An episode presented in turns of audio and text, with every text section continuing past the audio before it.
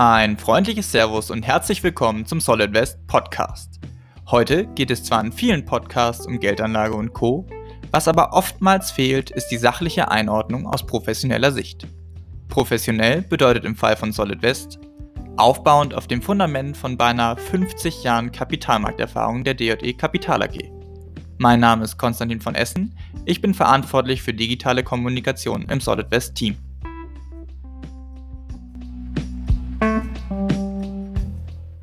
Lieferkettenprobleme, Margendruck, Transformation. Die Herausforderungen für den Automobilsektor und seine Schwergewichte scheinen nicht abzureißen. Zumindest legt das der Blick aufs große Ganze nahe, den unser erster Podcast-Gast nach der Sommerpause in seiner jüngsten Sektoranalyse skizziert hat. Trotzdem gibt es auch in Zeiten großer Veränderung Chancen. Das sagt zumindest unser Gast. Herzlich willkommen an DJE Fondsmanager und Automotive- und Industrieexperte Philipp Stumpfberger. Servus Philipp. Hallo Konzi, danke. Es freut mich, dass ich wieder dabei sein darf. Ja, schön, dass du uns wieder beehrst. Philipp, ähm, gucken wir mal auf ganz aktuelle Ereignisse. Die IAA, also die internationale Automobilausstellung in München, liegt ja nur wenige Tage hinter uns zum Zeitpunkt unserer Aufnahme. Wenn du jetzt als Aktienexperte ein Kurzfazit ziehen müsstest oder eine Erkenntnis mitnehmen müsstest von der IAA, welche wäre das? Grundsätzlich kann man sagen, der Status quo von der IAA ist, dass die Autowelt weitestgehend ähm, in Ordnung ist, dass die, die, die Umsätze ähm, vernünftig reinkommen, das Margenniveau ist im historischen Vergleich auch, auch weiter ähm, äh, wirklich sehr gut, ähm, muss man sagen. Von daher, ähm, klar, geografisch hat man in, sieht man in China klare Schwächen. Ähm, das, ist, äh, das ist auch zu sehen. Aber ansonsten direkt die Datenpunkte von der IAA jetzt ähm, waren ähm, ja, recht solide, würde ich sagen, ähm, wenn nicht sogar leicht positiv. Ich weiß, als wir das letzte Mal gesprochen haben, war das Thema mit den Lieferketten äh, eins, das den Sektor stark beschäftigt hat und die Probleme, die daraus resultierten. Hat der Sektor das Thema endgültig abgehakt? Ähm, ja, würde ich sagen, zum allergrößten Teil sind die Probleme mittlerweile beendet. Ähm, hier und da gibt es noch kleinere äh, Problemchen, aber im Großen und Ganzen ist, ist das Thema ein, ein, für die Vergangenheit, man sieht es auch schon, äh, die Lieferkettenprobleme gerade auf der Halbleiterseite haben ja die Produktionsvolumen äh, massiv gedrückt in den, in den letzten Jahren. Ähm, und, das, äh, und, und, wenn wir jetzt zum Beispiel als, als Referenz ähm, die IHS-Daten äh, anschauen, ähm, werden wir vermutlich, also das prognostiziert ähm, IHS, circa bei 86 Millionen Fahrzeugen dieses Jahr ähm, raus, äh, raus, äh, rauslaufen, was grundsätzlich eine gute, ähm, also oder ein gutes Jahr ist im, im Zehn-Jahres-Vergleich ähm, für die Industrie. Von daher, äh, ja, die, die Lieferkettenprobleme ähm, sind vorbei. Ja, aber ich habe es ja schon so kurz angedeutet, äh, mit den Lieferketten. Äh, Problem ist natürlich nicht die letzte Herausforderung für den Sektor äh, geschafft, sondern da gibt es noch viele andere Themen, die jetzt gerade eine Rolle spielen. Ähm, wir erleben ja auch nicht erst seit gestern eine Machtverschiebung im gesamten Automotive-Bereich, wenn man das so zugespitzt sagen kann. Welche Rolle spielen da aus deiner Sicht die E-Auto-Hersteller in dem Kontext?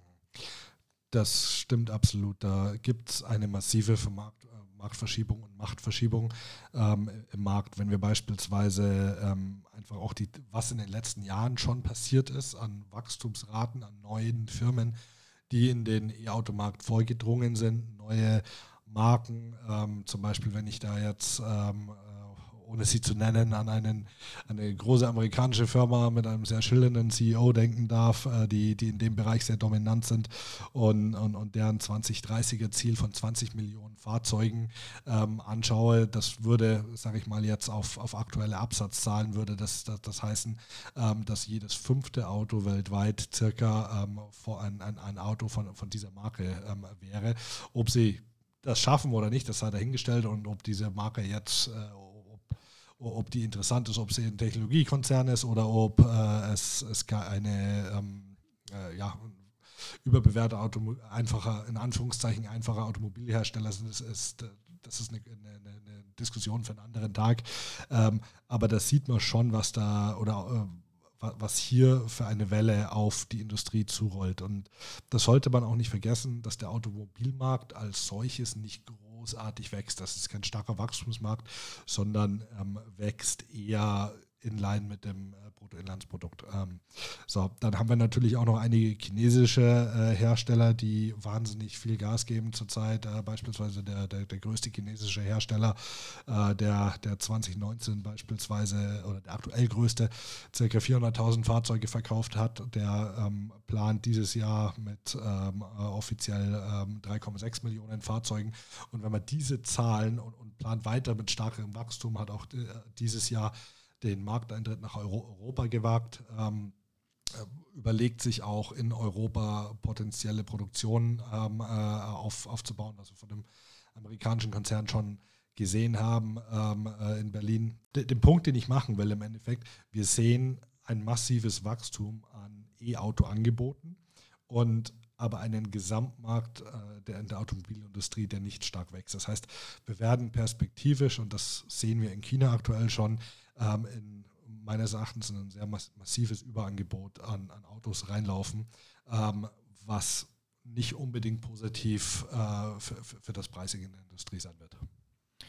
Das ist spannend. Ähm, das, das Pricing-Thema, lass uns das äh, nochmal für nachher im Hinterkopf behalten. Da würde ich auch gerne nochmal drauf eingehen.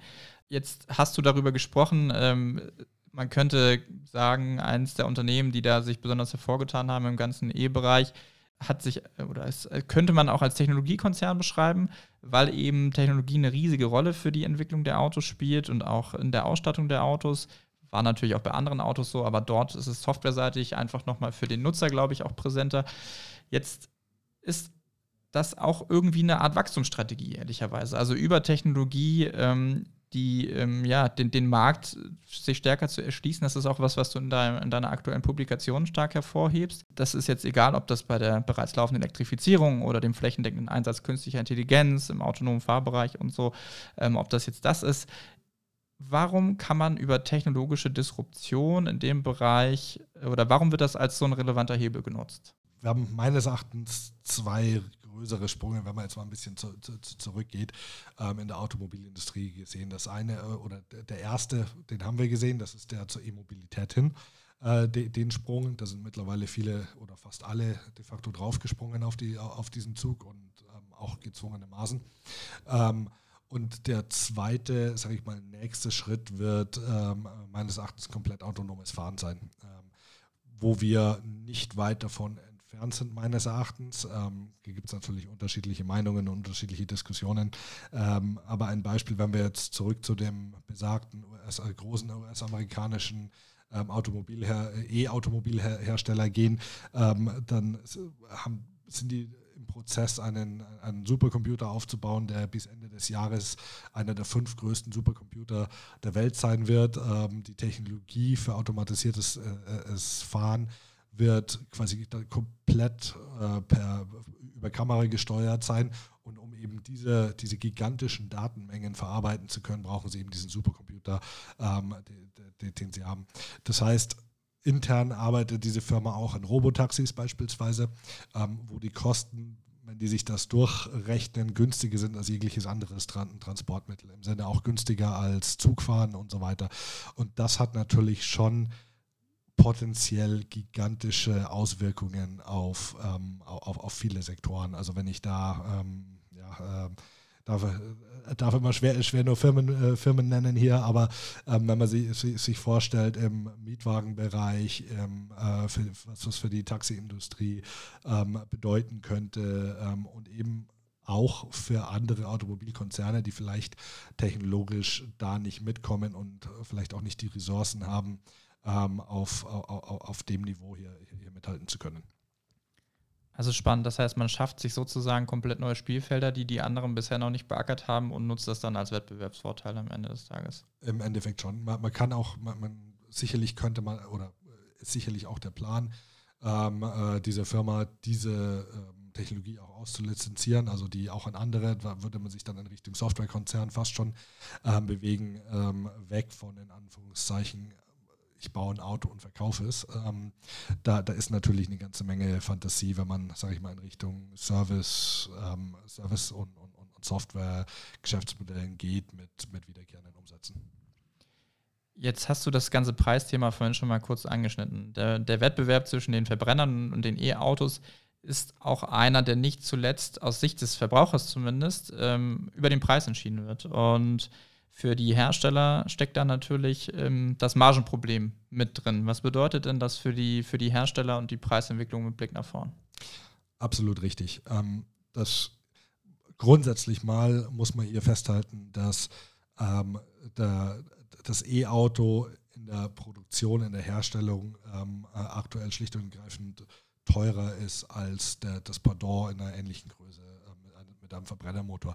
Der Grund hierfür ist die Batterie. Ähm, es ist, kann, wenn man es etwas vereinfacht betrachtet, kann man sagen, Verbrenner hat keine Batterie und da braucht man eben zusätzlich eine Batterie, diesen, die, diesen Energiespeicher, ähm, der einfach ja, relativ gesehen äh, zum, zum Gesamtkosten des Autos sehr teuer ist und eben einer der, der teuersten Teile des, des, des Autos ist. Ähm, klar, ein Elektromotor ist dafür ein kleines bisschen günstiger als ein Verbren Verbrennungsmotor und auch einfacher ähm, äh, technologisch. Äh, so, das ist schon mal der erste Punkt. Das heißt, ähm, das, der, zweite Punkt ist, wenn ich jetzt auf das Pricing eingehe, wenn wir sehen, ähm, ja, die, die, die US-amerikanische Firma ähm, hat dieses Jahr siebenmal die Preise gesenkt und ähm, äh, in, in, China. Ähm, von daher, ähm, da sieht man, dass dieser Markt gerade im E-Automobilbereich in einer in dieser Situation steckt, wo es einen absoluten Oversupply, also Überkapazitäten gibt ähm, und die Firma eben äh, hier mit, mit Preis, äh, also im Endeffekt mit Preis, mit Preis, Preiskampf vorgeht. Der Hintergrund daraus ist, dass, dass es dieser Firma auch nicht in erster Linie darum geht, äh, die, ähm, die quasi Gewinne zu erzielen mit Autoverkäufen, sondern es geht denen darum, äh, deren automatisiertes äh, Fahren, Autonomous Driving, ähm, so weit wie möglich und so schnell wie möglich voranzutreiben. Und das kriegen sie nur hin, indem sie ähm, so viele Autos wie möglich auf der Straße haben und eben die gefahrenen Kilometer ähm, irgendwie so schnell wie möglich in die Höhe bekommen, dass eben das, das, das, das AI der, der, der Artificial Intelligence AI Supercomputer so schnell wie möglich lernen kann. Ähm, so, der, wenn ich, wenn man jetzt mal see, sieht und auch für Automobilwerke wie beispielsweise in Europa, wo das hingehen kann, ähm, dann kann ich mir zum Beispiel die, äh, die, die, äh, die, die Preisunterschiede zwischen China und Europa anschauen. Und da ist wirklich, also da gibt es enorme Unterschiede. Beispielsweise bei dem bei dem führenden chinesischen ähm, Automobilhersteller kostet ein E-Auto, das sie dieses Jahr in, in, in Deutschland gelauncht, haben, äh, ca. 40.000 Euro in Europa und 19.000 Euro in, in China, also weniger als die Hälfte. Das zeigt, und das sind im Endeffekt Autos, die aus derselben Fabrik stammen und ähm, nahezu identisch äh, sind von der Ausstattung. Mit anderen Worten, das sieht man, wie viel Preisdruck hier in den Markt noch kommen kann, ähm, wenn eben die Entscheidung gefällt wird in, in China oder eben auch in den USA, dass man eben den Umsatz stimulieren will ähm, mit, mit, mit, Preisen. Und das, äh, das, ist eine, das ist eine Situation, die mir für den europäischen Automobilmarkt, gerade den europäischen Massenautomobilmarkt, große Sorge bereitet. Ja, wahnsinnig spannende Ausführungen ähm, und was, was man sicherlich genau im Blick behalten will. Jetzt kommen wir auch schon zum Schluss. Und ich habe zum Schluss noch, noch eine Bitte. Wenn du dir jetzt vorstellst, dass du ein Anleger bist ähm, und, und grundsätzlich interessiert im Automobilsektor, oder nee, falsch rum, dass ich ein Anleger bin und grundsätzlich interessiert im Automobilsektor an einem Investment, ähm, wie würdest du mir jetzt ganz kurz die Chancen und Risiken für die kommenden Monate in wenigen Sätzen zusammenfassen? Ja, ich fange mal mit den Chancen an, ähm, auch wenn ich glaube, dass die Risiken überwiegen. Ähm, die Bewertungen sehen optisch ähm, im historischen Kontext auch, also grundsätzlich in der Automobilindustrie äh, günstig aus ähm, und auch im historischen Kontext ähm, äh, äh, relativ günstig. Den Automobilkonzernen geht es gut, sie haben solide Bilanzen, ähm, äh, soweit und auch wenn man das Feedback von der IAA anhört, soweit Status quo sieht auf der Oberfläche äh, alles recht ruhig und ähm, und gut aus, bis auf, sage ich mal, den, den, den, Markt China, in dem im Endeffekt ein äh, Wettbewerbskampf oder ein Preiskampf herrscht. Äh, da, da, da tun sich, glaube ich, die allermeisten Konzerne, aber gerade auch die Europäer sehr schwer. Ähm, auf der Risikoseite ähm, muss ich sagen, ich mache mir nach diesen extrem starken Jahren auf der Margenseite, äh, wo wir auch wirklich sehr starken positiven Mix gesehen haben, sprich ähm, viel Produktion wurde in, in, in Richtung hochmargige Modelle ähm, äh, gedrückt ähm, in, der, in der Halbleiterkrise ähm, und eben auch die, die Discounts, also die, die Rabatte, die man bei Automobilherstellern bei, bei ihrem lokalen Autohaus bekommen hat, ähm, die sind auch auf ja, extrem geschrumpft auf historische niedrige ähm, äh, Niveaus, die kommen jetzt wieder zurück. Das heißt, ich mache, ich, ich glaube, und ich habe auch mit einem Mietwagenkonzern neulich gesprochen ähm, und, und, über die, die Einkaufspolitik ähm, äh, dort. Äh, und die haben auch gesagt, dass die Verfügbarkeit der Autos in Richtung viertes Quartal und auch 2024 ähm, äh, enorm ansteigt. Das spricht eigentlich auch dafür, dass wir mittelfristig in Überkapazitäten im Automobilmarkt, auch in Europa ähm, und vermutlich da äh, auch in den USA ähm, äh, geringerer Form äh, reinlaufen werden. Und das mach, da mache ich mir relativ große Sorgen um die Marge. Ähm, die, ja, äh, da kann ich mir auch, auch deutlichere Rückgänge in, ja, für 2024 auch vorstellen. Und das wäre, das glaube ich, würde der Markt recht negativ auffassen. Von daher wäre ich kurzfristig eher äh, vorsichtig. Alles klar, ja, dann vielen Dank für, für den Wrap-up. Ähm, ich glaube, das war jetzt nochmal sehr gut für alle, die eben genau sich in dieser Situation befinden. Äh, Philipp, und vielen Dank für deine Zeit, die du dir genommen hast. Konzi, danke. Vielen Dank, dass ich dabei sein durfte und gerne bis bald. Ja, und jetzt in gewohnter Manier natürlich auch der Hinweis, alle Infos aus unserem Gespräch und noch vieles, vieles mehr finden Sie in der aktuellen Publikation unseres Podcast-Gastes Philipp Stumpfegger. Diesen können Sie selbstverständlich online auf unserer Website lesen und Sie finden ihn auch unter solidwest.de slash blog und als Link hier in den Show Notes. Dann bleibt mir jetzt nur noch zu sagen, vielen Dank fürs Zuhören und ich freue mich, Sie auch zu unserer nächsten Folge begrüßen zu dürfen. Bis bald und machen Sie es gut.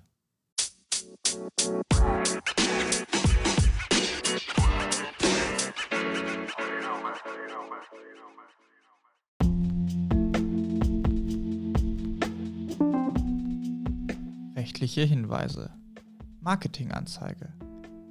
Alle hier veröffentlichten Angaben dienen ausschließlich Ihrer Information und stellen keine Anlageberatung oder sonstige Empfehlung dar.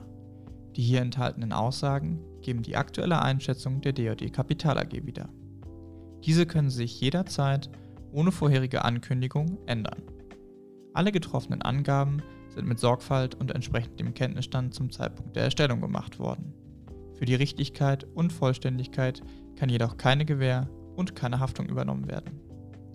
Risikohinweis Langfristige Erfahrung und Auszeichnung garantieren keinen Anlageerfolg.